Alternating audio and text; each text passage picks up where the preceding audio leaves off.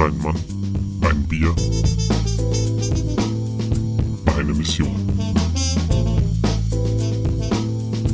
Dr. D sucht das Bier.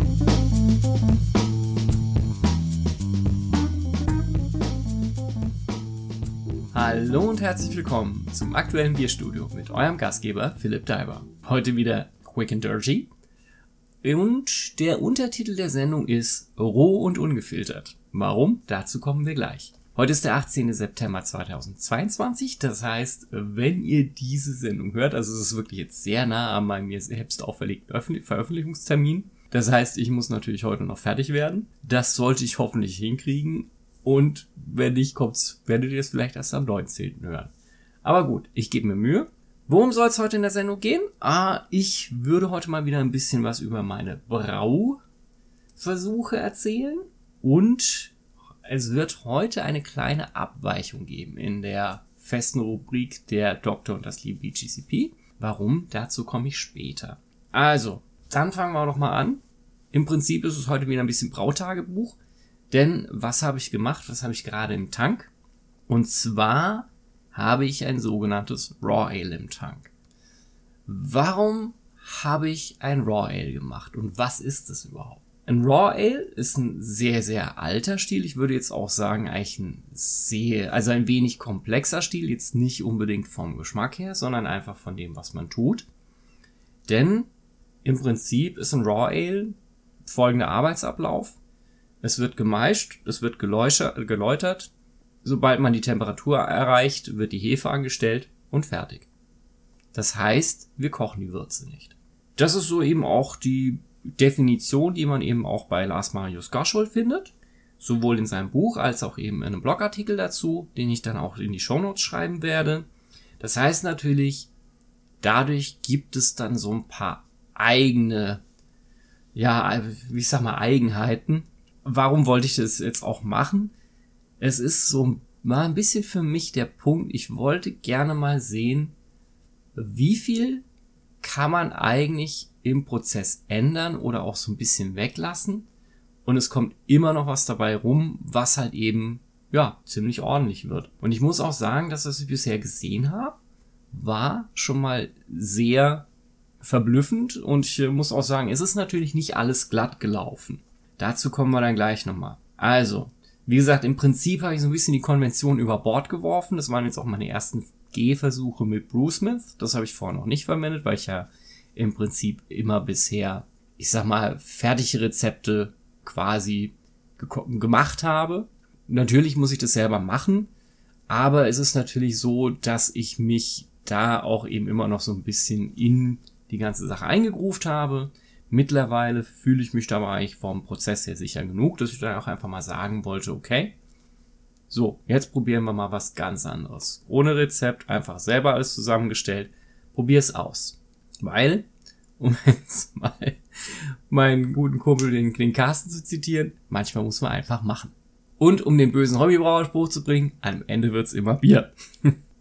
also, wie gesagt, Kommen wir nochmal schnell auf die Definition zurück. Wie gesagt, ein Raw Ale ist einfach ein Bier, bei dem das stildefinierende Merkmal ist, dass die Würze nicht gekocht wird. Es ist auch so, was die Hopfenzugabe angeht, ist es auch nicht so ganz klar. Es wird aber, dadurch, dass nicht gekocht wird, kommt es auch normalerweise nicht in den Kessel mit rein. Tatsächlich so nach der Literatur wird es dann oft so gemacht, dass quasi ein Hopfensäckchen in den Ablauf beim Läutern reingehängt wird. Das ist eine Variante. Also man könnte jetzt im Prinzip sagen, so eine Art Vorderwürze Hopfung. Ähm, das hatte ich auch überlegt, ob ich das mache. Das Problem ist bloß, ich habe natürlich eine Malzrohranlage, wo das jetzt nicht unbedingt so wahnsinnig gut, also Vorderwürzehopfung funktioniert. Allerdings war ich dann eher so, dass ich gesagt habe, okay, ich möchte das vielleicht anders machen. Alternativ kann man, und das machen anscheinend auch viele, eine Art Hopfentee kochen und den dann quasi dazugeben. Nach Geschmack heißt es normalerweise, ich habe dann eben ein bisschen umgerechnet. Also so kann man das auch machen. Jetzt ist natürlich so, dadurch, dass das Raw Ale nicht gekocht wird, haben wir natürlich auch ein paar Eigenheiten. Das heißt, wir haben natürlich wesentlich mehr Trübstoffe und noch viel mehr Eiweiß im Bier. was natürlich ein ganz eigenes Mundgefühl erzeugt. Und theoretisch werden, dadurch, dass wir natürlich keine Erhöhung auf 78 oder höher, oder höher haben, ja, dadurch werden anscheinend auch nicht, werden natürlich auch nicht die Enzyme deaktiviert. Das heißt, theoretisch ist zu dem Messzeitpunkt, wo ich eben meine spezifische, meine, meine Specific Gravity messe, das kann natürlich sein, dass die sich noch ändern. Wobei das wurde jetzt eigentlich in der Literatur eher als unwichtig verworfen, weil letztendlich dadurch, dass man dann halt eben den Nachguss höher erhitzt hat, ist dadurch natürlich schon eine teilweise Deaktivierung äh, zu erreichen. Aber grundsätzlich ist es, glaube ich, auch nicht so wahnsinnig der, ja, also es ist nicht ein wahnsinniger Rieseneinfluss. Genau, wie gesagt, im Prinzip, man hat einfach erstmal viel mehr Tulpstoffe, man hat dadurch ein anderes Mundgefühl. Und natürlich, theoretisch, man hat natürlich auch, je nachdem wie der eigene Kessel bestellt ist, hat man nicht so viel Maillard-Produkte. Ähm, das ist natürlich, kommt natürlich auch darauf an, was man dann für eine Schüttung hat. Also ich muss insgesamt sagen, es war ein relativ entspannter Brautag, wobei ich natürlich dadurch, dass ein bisschen was schiefgelaufen ist, zwischendurch immer relativ unentspannt war. Ich würde sagen, ich erkläre jetzt einfach mal, wie ich das Rezept angelegt habe. Und zwar war es eben so, dass ich gesagt habe, okay, ich nehme 5 Kilo Pale Ale Malz und 1 Kilo Pilsner. Das Pilsner habe ich eigentlich mehr oder weniger deswegen genommen, weil ich den Alkoholgehalt noch ein bisschen hochkriegen wollte. Und äh, Bruce Smith dann meinte, das kann man damit erreichen. Grundsätzlich muss ich sagen, ich fand 6 Kilo im Malzrohr ein bisschen viel. Äh, würde ich vielleicht noch mal na, beim nächsten Mal ein bisschen runtergehen. Und ja, ich weiß nicht, war, lag vielleicht am, am Malen. Es hat relativ stark geklumpt. Das war ein bisschen blöd. Vielleicht habe ich da auch zu heiß eingemeischt. Da bin ich jetzt bloß in der Zwischenzeit noch nicht gekommen, da nochmal nachzugucken, ob das eventuell das Problem war. Also Problem war dann einfach beim Maischen, ist es nicht richtig abgelaufen. Und ähm, ja, deswegen musste ich sehr viel mit der Zulaufgeschwindigkeit von der Pumpe spielen, dass es mir nicht ständig eben durch das Rohr zurückläuft. Insgesamt hat es aber funktioniert. Also es war dann am Ende auch ähm, ein guter Geschmack da. Und ja, also wie gesagt, aber es war so ein bisschen, da war ich dann ein bisschen unentspannt. Gut, wie gesagt, also eigentlich eine relativ einfache Schüttung. Was habe ich dann noch gemacht? Ich habe noch ein wenig Taurushopfen verwendet. 20 Gramm in 2 Litern Wasser aufgekocht, also einfach eine Stunde lang gekocht. War auch am Ende stark bitter. Im Prinzip so gerechnet, dass ich theoretisch auf 30 IBU komme, wenn ich das komplett hinzugebe. Ich habe es dann einfach so gemacht, ich habe es direkt am Anfang mit in den Nachkuss gegeben. Einfach, dass der dann auch, also dass ich dann am Ende auch genug Wasser habe, dass das dann eben auch dann durchläuft. Das hat wiederum auch sehr gut funktioniert. Also, was ich sagen muss, was ich da sehr, sehr praktisch fand, war, man hat halt eben nicht dieses Whirlpool, man, äh, man hat kein Whirlpool, man hat eben keinen Hopfen im Kessel. Das heißt, es ist natürlich schon auch wesentlich weniger Dreck, weil ich dann mir auch es ein bisschen einfach gemacht habe und den Hopfen quasi ein paar Teebeutel gegeben habe im Topf, weil ich dann auch ver ver vermeiden wollte, den Topf äh, ultra zu schrummen. Wie gesagt, es hat auf jeden Fall funktioniert. Und was am Ende dabei rausgekommen ist, war jodneutral, hatte eine, äh, eine Specific Gravity von 1,052 nach dem Läutern und war sehr lecker. Also im Prinzip, klar, stark getreidig, aber mit einer knackigen kurzen Hopfen, also mit einer äh, kurzen knackigen Bitterkeit. Das fand ich eben schon sehr, sehr gut. Warum habe ich aber jetzt dieses Rezept so gewählt, wie ich es gewählt habe? Ich hätte ja auch sagen können, theoretisch, ich nehme irgendwie noch ein Spezialmalz dazu, eben wie Rauchmalz oder sowas, um eben dieses Historische nachzubilden, weil man ja davon ausgeht, dass früher eigentlich das meiste Malz geraucht war. Das wollte ich aber nicht. Ich wollte auch wenig Spezialmalze à la Karamalz oder sowas dazugeben. Also, beziehungsweise, ja, die war ja Kara, verschiedene Kara-Sorten oder auch dunkle Malze. Denn dieser Ansatz war eigentlich jetzt in meinem Kopf darauf optimiert, der Hefe eine optimale Schaubühne zu bieten. Und es ist natürlich so, wenn ich natürlich sage Raw Ale und Las Marius Gashol, dann wird der eine oder andere jetzt schon denken, ah, da hat er eine Qualkhefe genommen. Das stimmt auch. Und zwar habe ich mich am Ende für die Hornindal entschieden. Von Omega Yeast, die ist ja also fast überall zu beziehen. Und es ist eben so, ich wollte einfach mal testen, was kann ich eben mit dieser Quake erreichen. Ich habe ja bisher hauptsächlich mit der Lutra gearbeitet, die man ja auch zum Beispiel für Pseudolager nehmen kann und die eben auch sehr, sehr clean fermentiert. Und aber mit der ich einfach sehr, sehr gute Erfahrungen gemacht habe. Jetzt ist es so, Literatur beschreibt so ein Raw Ale als geschmacklich ziemlich einzigartig. Also eben fruchtig Noten, natürlich ähm, Getreidenoten.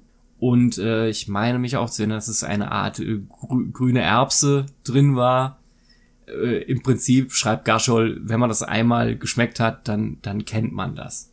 So, wie gesagt, Ansatz war aber eben drauf getrimmt, der Hopfe, der, der Hefe eine optimale Bühne zu bieten, weil die Hornindal natürlich eben in die Richtung tropisch geht und eben auch komplexe Aromen machen kann, was dann eben als Steinfrucht, Ananas oder halt eben auch grundsätzlich fruchtige Noten läuft. Also wird ja auch so beschrieben, dass die Hornindal halt eben auch mit den C-Hopfen sehr gut harmoniert. Also was sind C-Hopfen? Sowas wie Cascade, Citra und so weiter.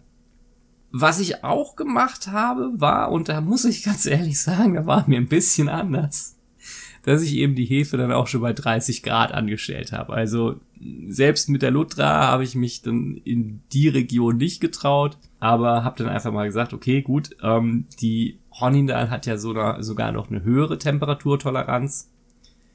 Äh, okay, wir probieren das jetzt mal bei 30 Grad. Wie gesagt, war mir, also ich war echt da ein bisschen nervös nach der ganzen Geschichte. Aber tatsächlich eben reingegeben in den Fermenter und das war dann so eben, ich meine, gegen fünf. Und da habe ich aber abends schon die erste Aktivität gesehen. Also hat dann eben im, im, ja, im äh, Gärverschluss gesehen, okay, da passiert was. Insofern war ich dann schon etwas beruhigt. Was mich natürlich auch ein bisschen nervös gemacht hat, weil ich musste am nächsten Tag gleich für ein paar Tage auf Geschäftsreise. Konnte das dann nicht weiter beobachten, aber habe am nächsten Morgen auch gesehen, bevor ich gegangen bin, also das äh, fermentiert wie die Sau. Also da ist das äh, Hütchen im Gärverschluss ziemlich gehüpft. Insofern war ich da zumindest schon mal beruhigt, dass sich da was tut und dass es mir halt auch wahrscheinlich nicht umkippt. Denn klar, es ist zwar eine Pasteurisierung vorhanden bei Raw Ales, aber dadurch, dass man natürlich nicht bei 100 Grad kocht, ist es jetzt natürlich nicht 100% steril, weil sowas wie irgendwelche Bakteriensporen kann man natürlich nicht knacken, wobei die spielen eigentlich auch bei, ähm, bei der, ja, beim Verderben von Bier jetzt nicht so die wahnsinnige Rolle, wenn ich mich richtig erinnere. Ja, auf jeden Fall habe ich es jetzt dann auch mal ein paar Tage später probieren können. Äh, was mich noch gewundert hat, also vier Tage später war noch ein ziemlicher Kreusen drauf. Da weiß ich jetzt nicht genau, ob das quasi bei der Quake so sein soll. Kann natürlich sein, weil natürlich viele dann auch das ähm, in dem Bereich wieder ernten. Ich vermute mal, dadurch, dass ich eben äh, den Fermenter in der Garage habe, dass es vielleicht einfach zu kalt geworden ist und weswegen die Fermentation jetzt ein bisschen langsamer gelaufen ist. Aber es war jetzt schon sehr interessant, weil ich hatte ja vorhin erwähnt, es war eben ein getreidiger, süßer Geschmack, also im Prinzip ein Malztee mit einer knackigen Hopfen, äh, mit einer knackigen Hopfenbitterkeit. Das ist gestern erstmal verschwunden gewesen, deswegen ich werde das nachher jetzt nochmal hochholen und dann werden wir das eben auch nochmal zusammen verkosten. Also das, was ich jetzt so einfach dann direkt mal geschmeckt hatte, war, ja, Frucht. Also wirklich nur Frucht. Äh, es lief auch was ins Glas, das erstmal so ein bisschen wie ein Orangensaft aussah. Und ich kann es jetzt erstmal nur so sagen, ich werde ja gleich nochmal sehen, ob ich nochmal was rausschmecke, aber es schien erstmal so, wie wenn die Hefe den Hopfen aufgefressen hätte. Also ich habe keinerlei Bitterkeit mehr geschmeckt, aber es war insgesamt ein super fruchtiger Geschmack und total interessant. Also deswegen, ich bin da so, also bin da wahnsinnig gespannt, wie sich das noch weiterentwickeln wird. Auch natürlich im Bezug auf die Haltbarkeit des Ganzen. Ich werde dann auch mal versuchen, dass ich eben ein paar Flaschen abfülle und wie lange man die auch lagern kann. Denn es ist natürlich schon so, ich nenne Raw Ale so für mich immer ein bisschen Funktionsbier. Das ist einfach was, was du machst, wenn du relativ schnell eine Menge Bier brauchst und eben, ja, es schnell gehen muss, weil das ist ja, wie gesagt, das war auch so früher, ja, der Sinn von eben diesen Quaikbieren. Du hast halt eben relativ zeitnah vor einem Event, sei das eine Ernte oder ein Fest gewesen, hast du halt eben gebraut und angestellt. Deswegen, die, meine, mein Special zum Farmhaus steht ja noch aus, aber das ist so eigentlich das, was ich immer rauslese. Das werde ich auch da garantiert nochmal erzählen. Quaikbiere, beziehungsweise genau, also skandinavische Farmhaus-Ales sind einfach auf Turnaround ausgelegt. Also im Prinzip schnell gemacht, schnell fermentiert und dann halt auch schnell weg. Deswegen, ich bin gespannt, wie da auch die Haltbarkeit sein wird. Grundsätzlich habe ich mir da noch ein paar andere Hefen in dem Kontext gekauft, weil ich mir gedacht habe, ja gut, wenn schon, denn schon. Weil ich will ja auch irgendwann mal ein bisschen üben, was so ähm, das Hefeernten angeht, weil gerade natürlich jetzt ich auch zwei ähm, Stämme mir noch geholt habe, die ich gerne weiter kultivieren würde. Und also was ich mir jetzt dann eben von Omega auch noch geholt hatte, war die Hothead Quake, die eben hoch flokulierend ist, auch wieder eine recht hohe Temperaturrange hat und ja, aber dabei wohl geschmacklich gleich bleibt. Cleaner, aber eben mit einem Honigaroma und überreifer Mango, auch eben sehr gut geeignet, um sie mit modernen Hopfen zu kombinieren.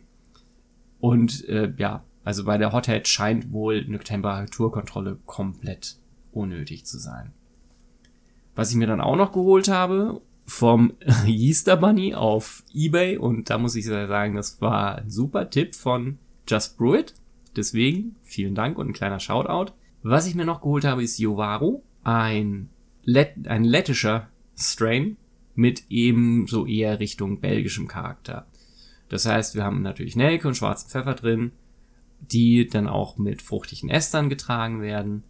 Und ja, ich bin mal gespannt. Da steht natürlich dann eben auch hochattenuierend drauf. Beim Yeast Bunny muss man natürlich dazu sagen, es ist auch sehr interessant, weil die haben auch Mischkulturen. Also das haben, da sind auch Kulturen dabei, die dann Bakterien enthalten.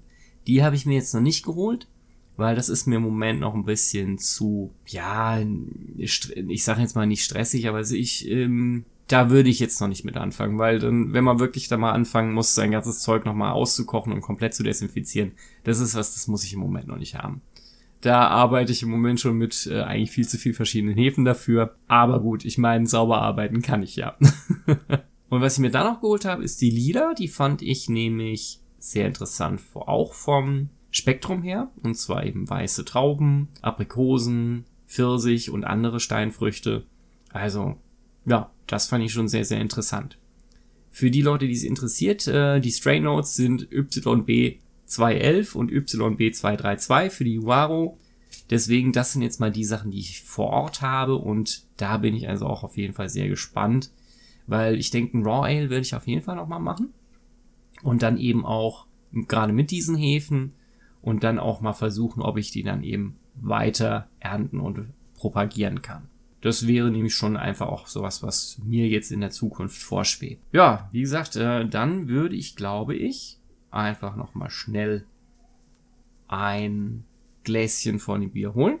Und dann würde ich einfach nochmal gucken, wie es sich entwickelt hat. Und dann können wir das nochmal zusammen austesten. In diesem Sinne, bis gleich. So, und da bin ich wieder. Also, das ist jetzt wirklich frisch aus dem Tank. Ähm, ja, also ganz klar, ist natürlich ungefiltert, deswegen auch sehr, sehr trüb.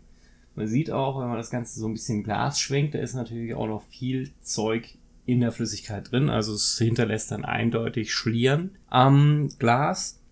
Ein bisschen Schaum haben wir, nicht viel. Macht natürlich auch Sinn, weil wir haben jetzt hauptsächlich hier die Gärungskohlensäure. Es ist natürlich ungespundet bisher. So, dann würde ich mal reinriechen. Also Farbe ist auch eher so ein bisschen, ja, geht schon ein bisschen ins Dunkle. Ist also jetzt nicht strohblond. Würde schon mal sagen, geht so ins, ins Bräunliche. So, dann riechen wir mal ein bisschen. Aber das ist wirklich ein sehr faszinierend fruch äh, fruchtiges Aroma. Das sind ja wirklich tropische Noten. Also ich riech nichts Getreidiges oder irgendwas. Das ist, also man, man riecht natürlich so ein bisschen diesen Gärungscharakter. Das hat so ein bisschen was von Most. Also finde ich jetzt schon sehr faszinierend. Äh, deswegen, ich probiere jetzt einfach mal. Also sauer ist es nicht geworden, ist schon mal gut. Ja, also wie gesagt, ich hatte ja am Anfang gesagt, es war eher so ein malzig, malziger Eindruck, wo ich das äh, direkt vor dem Vergehen probiert hatte. Der ist jetzt eigentlich gar nicht mehr da.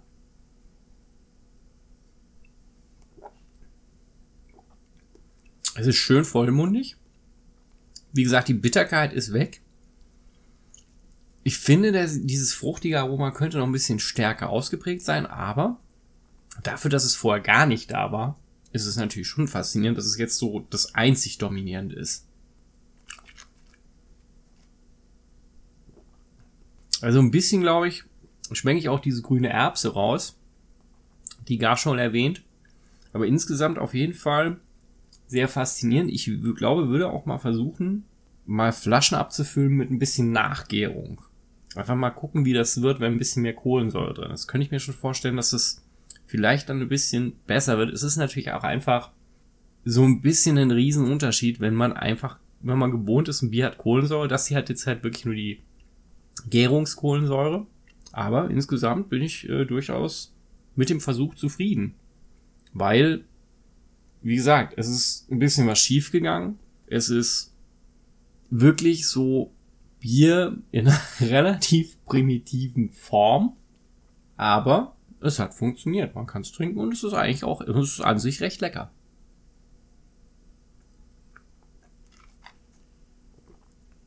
Also natürlich auch dadurch, dass wir noch relativ viel andere Inhaltsstoffe im Bier haben, ist es jetzt auch recht vollmundig. Aber nicht süß. Insofern, ja, also muss sagen, finde ich nicht schlecht. Ja, in diesem Sinne würde ich sagen, Experiment geglückt. Ich werde mal äh, gucken, was ich damit noch machen kann. Also, ja, mal schauen. Auf jeden Fall interessant mal so zum Ausbilden. Jetzt muss man mal gucken, was kann man damit noch anfangen. Okay. Dadurch, dass wir jetzt heute natürlich einen sehr, sehr ursprünglichen Stil haben, werde ich heute auch ein bisschen bei der Rubrik der Doktor und das liebe BGCP abweichen. Denn ich dachte mir eigentlich, würde es dazu passen, wenn wir dann auch einen historischen Stil haben. Und ich war jetzt gerade so wieder in der Gegend von Nürnberg unterwegs, nicht in Nürnberg selber.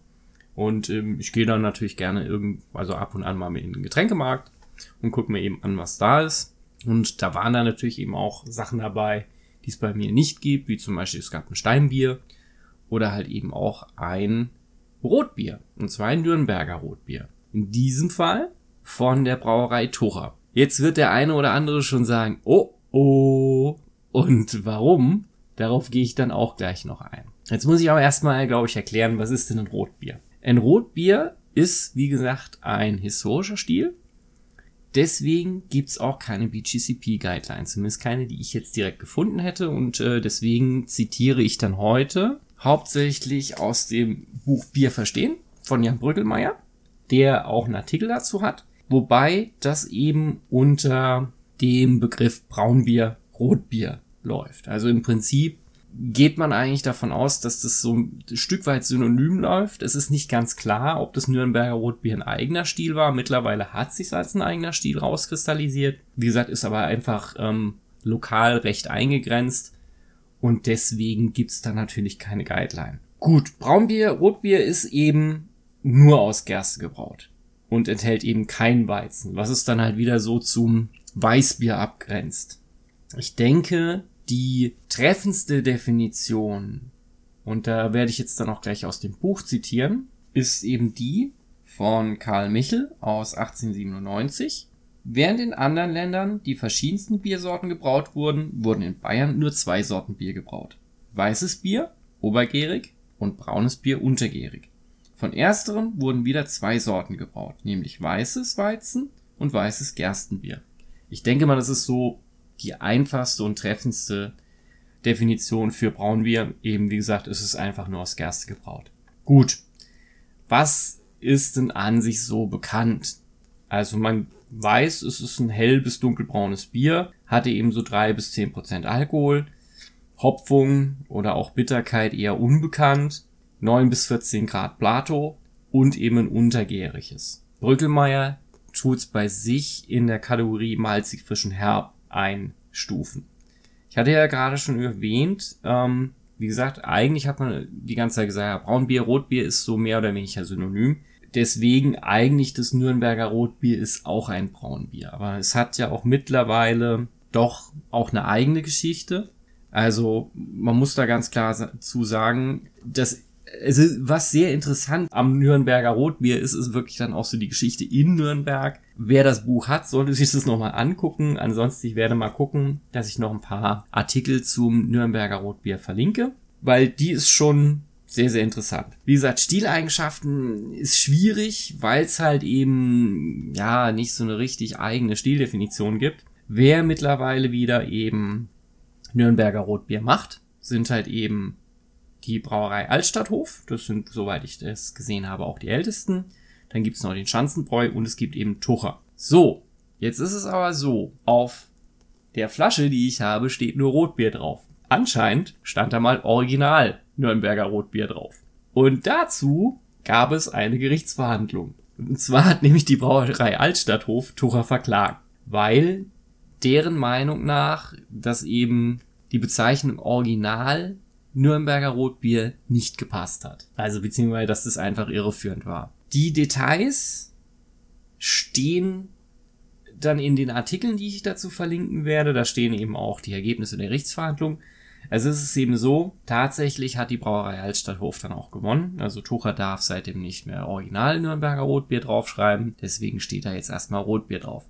Nichtsdestotrotz, was ich dann auch gesehen hatte, hatte, also das, das fand ich dann doch sehr interessant, weil wir haben da eben auch eichengereiftes äh, Bier mit drinnen. Man muss dazu sagen, Tucher wird es jetzt nicht unbedingt vielleicht so gekratzt haben. Natürlich ist es ein bisschen gewisser Imageverlust, aber ich denke, finanziell gesehen wird das eher ein kleinerer Schlag gewesen sein, weil Tucher gehört auch zur Dr. Oetker Gruppe. Und ähm, ja, ich denke, wie gesagt, das ist, wie gesagt, mehr ein Imageverlust gewesen jetzt als ein Schlag ins Geldsäckel. Ja, ansonsten, wie gesagt, einen Übersichtsartikel zum Nürnberger Rotbier habe ich noch bei bierundbrauhaus.de gefunden, deswegen den werde ich auch verlinken. Und jetzt schauen wir uns aber erstmal das Bier, was ich hier habe, genauer an. Allerdings werde ich jetzt erstmal noch einen Schluck Wasser trinken und dann machen wir weiter. Okay, und da sind wir wieder. So, also wie gesagt, das ist das Rotbier von Tocha, Naturtrüb. Wie gesagt, oh, tatsächlich steht da wieder Original Nürnberger Rotbier drauf. Jetzt bin ich mal gespannt. Ich meine, das Urteil ist vom letzten Jahr. Entweder habe ich eine sehr, sehr alte Flasche erwischt. Wobei, mal gucken, MHD. Okay, im MHD sind wir noch drin. Oder ist es wirklich einfach so, dass hier jetzt ein bisschen, ich sag jetzt mal, ähm, interessant getrickst wurde. Weil, wenn es jetzt zum Beispiel nicht direkt oben drüber steht, könnte man ja auch vermuten, okay, das ist jetzt dann quasi nicht dazugehörig, da gibt's ja gewisse Feinheiten. Gut, was wir aber hier auch noch haben, und das war nämlich zum Beispiel auch ein Punkt, der beanstandet wurde, ob der Originalität, mit Eichenholz fast gereiftem Rotbier veredelt. Das heißt, wir haben hier im Prinzip ein Blend, wo wir eben dann auch einen Sud haben, der im Holzfass gereift wird und der dann quasi mit dem anderen Bier vermischt wird. Ansonsten Stammwürze haben wir 13,4, Farbe ist Bernstein, Charakter ausgewogen, tiefgründig und kraftvoll. Und natürlich, wichtig, nur Gerstenmalz. Alkoholgehalt ist 5,5. Deswegen, ich bin jetzt mal gespannt. Das passt jetzt auch im, ja, ich sag mal im Verlauf ganz gut, weil dadurch, dass jetzt mein eigenes Raw Ale recht fruchtig war, gehe ich mal davon aus, dass mir hier dann auch keine Noten entgehen. So. Ansonsten ist das ähm, Design der Flasche eigentlich, ich sag mal, so ein bisschen handwerklich anbiedernd gehalten. Also es es ist sehr schön gemacht, muss man ganz klar sagen.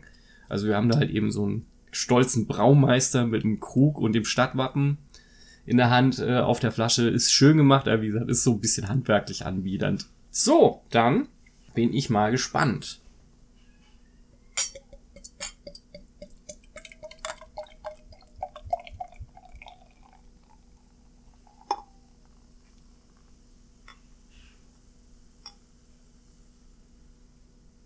Ja, ich muss sagen, ich verstehe, warum das unter Braunbier und Rotbier läuft. Also es ist wirklich eben mehr braun als rot. Wenn man es gegens Licht hält, dann kann man natürlich eben auch ganz klar, also eben diese Bernsteinnote mit einer leichten Rötung sehen. Es ist ein sehr schöner Dichter. Ähm, cremiger, ich würde jetzt auch mal sagen Off-White Schaum, also nicht ganz rein weiß, was natürlich eben auch an der Grundsubstanz liegt. Genau, es ist eben naturtrüb, das heißt nicht ganz glanzfein. So, und dann würde ich mal sagen, nehmen wir erstmal eine Großprobe. Hm, das riecht aber, ja, ich, ich würde sagen, da kommt schon ein bisschen die Eiche rein, aber es riecht sehr fein malzig. Also muss ich sagen, bin jetzt nicht immer, ich springe jetzt nicht immer so direkt auf Malz an. Aber das riecht schon sehr interessant. Also ich hoffe auch, dass der, dass, ja, also dass der Geschmack jetzt auch den Guru weiterträgt. Also macht jetzt schon Lust drauf. Ja, das ist definitiv mit ein bisschen Eiche drin. Das ist jetzt kein wahnsinnig ausgeprägter Eichenton. Aber man merkt es schon ziemlich durch. Ansonsten.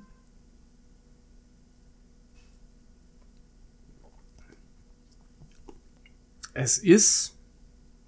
Ich finde es jetzt schwierig zu beschreiben, weil das ist eben ganz klar schon eher. Also der Anfang ist malzbetont. Danach gehen wir aber auch doch in eine ganz klare Bitterkeit rein. Also der Abgang ist bitter.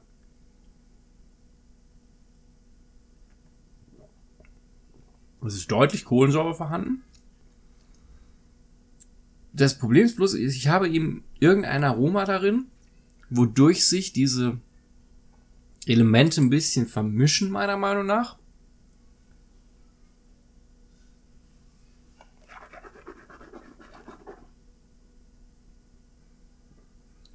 Und dadurch auch schwer voneinander abgrenzen lassen.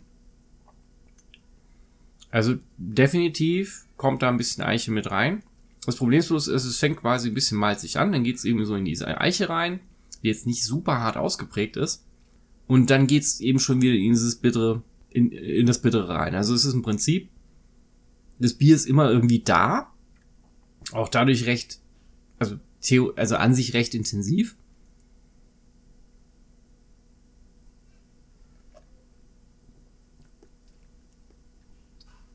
Ja, und aber wie gesagt, es ist irgendwie schwierig, dann so jetzt einzelne Komponenten rauszufisseln.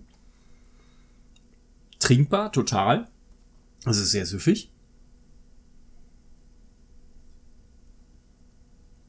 Wie man gerade an meiner intensiven Probiererei bemerkt. Also muss ich sagen, finde ich interessant. Weiß nicht, ob ich damit den ganzen Abend bestreiten möchte, aber es ist auf jeden Fall ein lecker Bier. Also es ist, also dadurch, dass eben auch relativ viel Kohlensäure drin ist, finde ich das schon an sich sehr, sehr lecker. Eine 4 würde ich nicht unbedingt geben, aber es ist definitiv eine total solide, solide 3. Also schmeckt mir schon ziemlich gut. Jetzt wäre natürlich eben mal im Anschluss irgendwann auch mal interessant, eben das Original zu probieren von der Altstadthofbrauerei. Die haben auch einen Online-Versand. Muss mal gucken. Vielleicht werde ich mir da mal was holen. Da gibt's auch ein paar ganz interessante Spezialitäten oder vielleicht komme ich ja einfach mal vorbei und nehme mir dann da was mit. Mal schauen. Nichtsdestotrotz, ähm, das wär's mal zum Rotbier. Wie gesagt, heute jetzt kein äh, der Doktor das liebe BGCP, wie ihr das kennt. Das gibt's dann das nächste Mal wieder. Aber ich dachte mir einfach, es passt jetzt besser zu dem Stil Raw Ale. Ansonsten muss ich hier noch ein bisschen Abbitte leisten. Ich habe ja in den letzten Monaten Specials versprochen und ich dachte eigentlich auch, dass ich das eben hinbekomme, dass das rechtzeitig kommt. Ähm, das war jetzt leider so, ähm, das ist sich nicht ganz ausgegangen. Und dafür möchte ich einfach jetzt erstmal sagen, es tut mir leid. Ähm, ich bin da bei sowas immer etwas euphorisch und dachte, ja, das kriegen wir schon hin, aber irgendwie, ja, es hat nicht geklappt. Deswegen ich habe daraus jetzt meine Lehren gezogen. Ich werde sowas dann auch erst ankündigen, wenn ich es wirklich fest zusagen kann oder auch wenn ich weiß, das kommt zusammen und das werde ich veröffentlichen, weil das ist natürlich, es würde mich auch ärgern, wenn irgendwie immer etwas versprochen wird und es wird nicht gehalten. Ein paar Sachen von meiner Liste habe ich ja wenigstens schon mal durchgezogen. Ähm, aber ja, wie gesagt, im Moment ist es natürlich schwierig, Specials hinzukriegen. Ähm, wobei ich muss sagen, ich bin jetzt schon mal zumindest sehr zufrieden, dass ich das jetzt mit dem einmonatlichen gut hinkriege und dass das auch einfach funktioniert.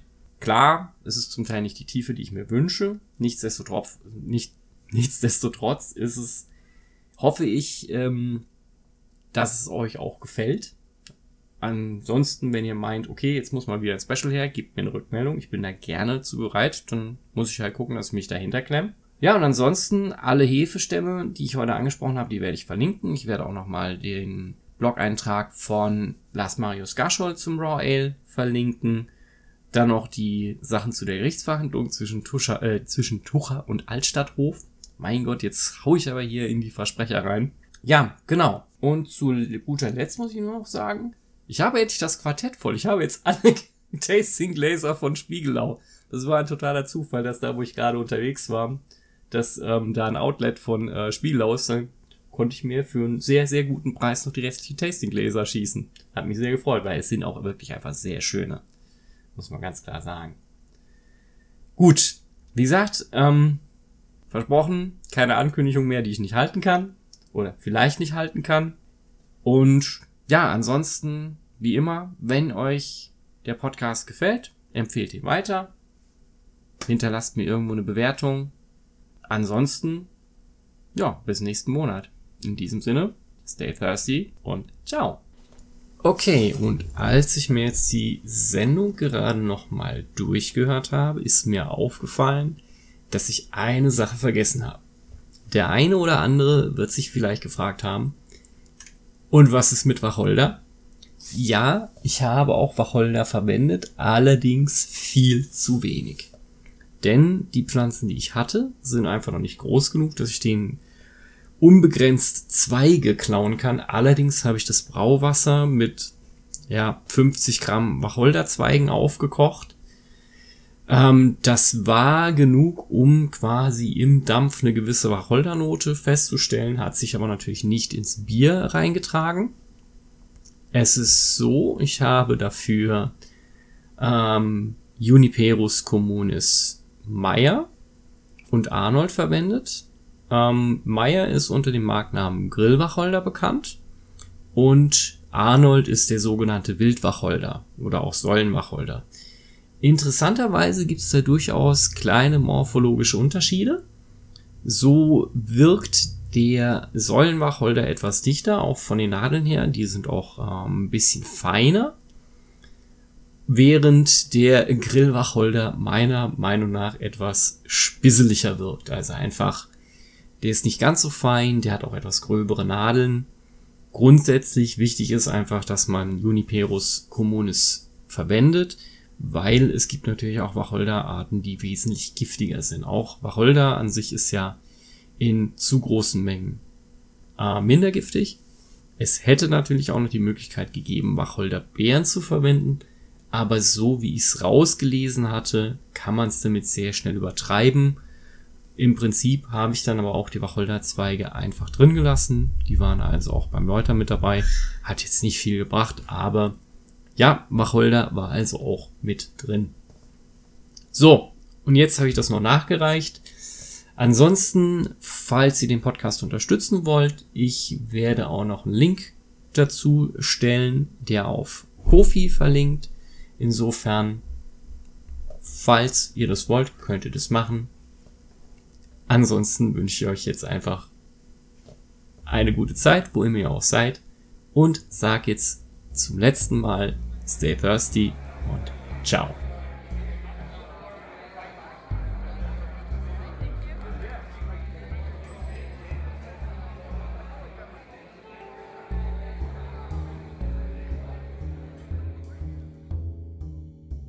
Das aktuelle Bierstudio wird von Dr. Philipp Dalber produziert und aufgenommen und ist lizenziert unter Creative Commons BY-NC 4.0. Das heißt, ihr dürft das Werk bzw. den Inhalt vervielfältigen, verbreiten und öffentlich zugänglich machen bei folgenden Bedingungen. Ihr nennt den Namen des Podcasts, das aktuelle Bierstudio und es gibt keine kommerzielle Nutzung.